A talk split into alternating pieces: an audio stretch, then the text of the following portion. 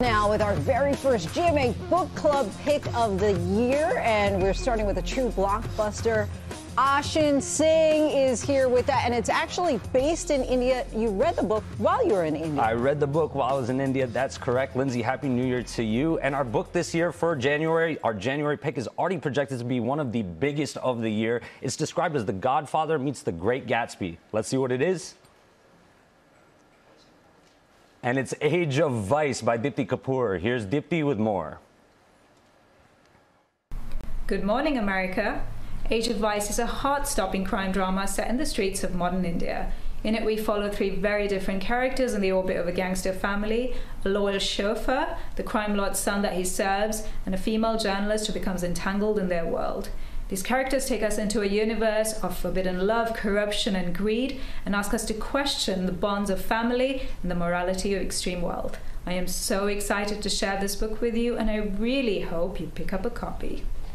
And guys, the hype was so real about The Age of Vice that FX secured the book for a series adaptation more than three years ago before it was even published. And like you said, Lindsay, I got to read the book while traveling in India for the holidays, and it really felt like I got to experience the story in real time. I'm looking forward to sitting down with Deepti Kapoor later this month, hopefully over a cup of chai. Age of Vice is available now. And as always, be sure to keep reading along with us on our Instagram at GMA Book Club.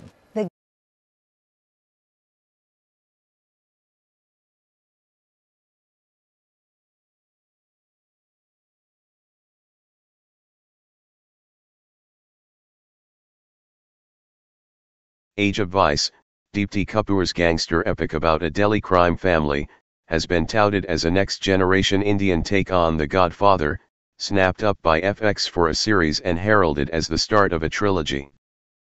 Just as notable but rarely noted, Kapoor's novel is also a sprawling, ambitious work of social realism, in which the culture and conditions of modern Delhi contextualize the rise of the Wadia family crime syndicate. It's a riveting spectacle, but the balance between Kapoor's two imperatives gangster epic and social novel feels off-kilter. Load error. The gangster part feels familiar enough, in fact, too much so the clashes among fathers and sons, the desire for legitimacy as a powerful family, the outsider woman in love with a man who can never measure up to her idealized vision. The Wadia's view of themselves is as modern Robin Hood's, they've learned to manipulate the system to beat the wealthy and the powerful at their own game, the better to redistribute the spoils. But the reality is that they merely perpetuate the exploitation. As one newspaper editor puts it, these men are heroes to the people from whom they steal, whose very lives they destroy.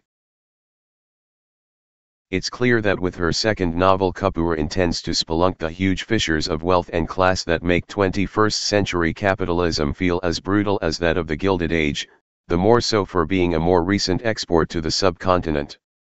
In a rapidly growing India, the excesses of the wealthy in a sea of poor folks with no access to power feels obscene, and Kapoor sets out to show that, opening with a scene that brings rich and poor together in a jarring crash. A Mercedes careens into a group of sleeping pavement dwellers. Five of them, including a pregnant woman, are killed. But when police arrive, they find Ajay, the manservant of Sunny Wadia, drunk and alone behind the wheel. Kapoor first presents the world through the eyes of Ajay as he negotiates a brutal prison system. When Ajay's father died, his mother sold him off to work at a guest house in the mountains. There, he encountered foreign tourists and India's wealthy, including Sunny and his journalist girlfriend, Neda. Ajay's story is the emotional center of the novel, holding a mirror to Sunny and Neda. He begins his life not only in the deprivation of rural Uttar Pradesh, but also in a caste of people deemed unacceptable. Guilt over his father's death is part of what drives him to make himself indispensable to Sunny, a courtier currying a prince's favor. Being obsequious is a means to his own end, finding his mother and avenging his father. Sunny, heir to his father's gangster empire, wants to invest his family's ill-gotten wealth in legitimate enterprises. Neda is a junior reporter whose well-educated boss schools her in the multiple forces at work in a Delhi powered by the labor of the poor. Neda thinks writing a profile of Sunny will expose him, but she's also driven by her own hunger for legitimacy and status. Yet Kapoor struggles to prick the conscience of the reader, in part because Ajay is an observer who offers little insight. He becomes echo to Sunny's Narcissus. In detailing the gaudy excesses of the rich the designer labels, the expensive liquors, the furnishings, the lush travel Kapoor only enhances their fetishistic status. The glitz feels aspirational rather than cautionary, despite the author's clear disdain. Neda, initially seduced by Sunny, comes to see him as a personification of India's modern moral universe, an embodiment of the country's decline over the three decades covered by the novel. Witnessing the horrific death of a child in the course of slum clearance traumatizes Neda, but Sunny sees it as a PR problem. Working in his favor is a power structure bent on clearing the slums from cultural memory and a rising middle class happy to oblige. The evictions in the city kept up pace, writes Kapoor. The newspapers heralded the transformation of the urban space. The poor were no longer victims of an incompetent and corrupt state. They were encroachers and thieves. Their misery was not the misery of lives. As human beings they were being erased.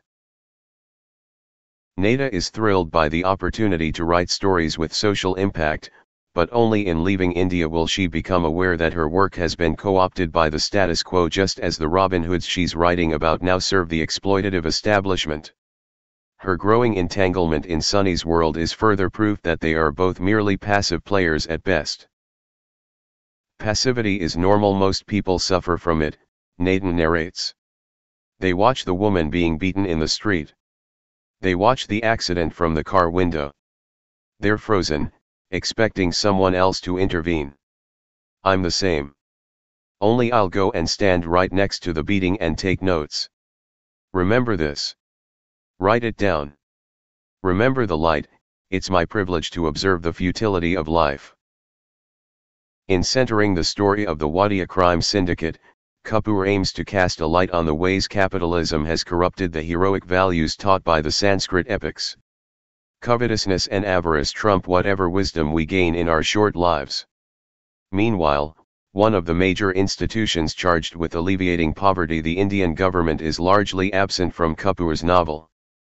I saw this elision as a form of commentary on a right-wing government that distracts attention from its failures with demagogic appeals to religion and tribe. The gangster tale, alas, is universal, in part because it's a lot of fun but also because it's true. India, like other capitalist states, has turned its back on any notion of seeking the common good for all. But there is more to the story than the lives of the criminals and those in their immediate orbit. It may well be that Kapoor sought to strike the kind of fine balance achieved by Rohinton Mistry in her masterful 1996 epic of that title, with its intimate portraits of India in all its contradictions but this author's facility with glitz, action, and flash tips the scales in the wrong direction.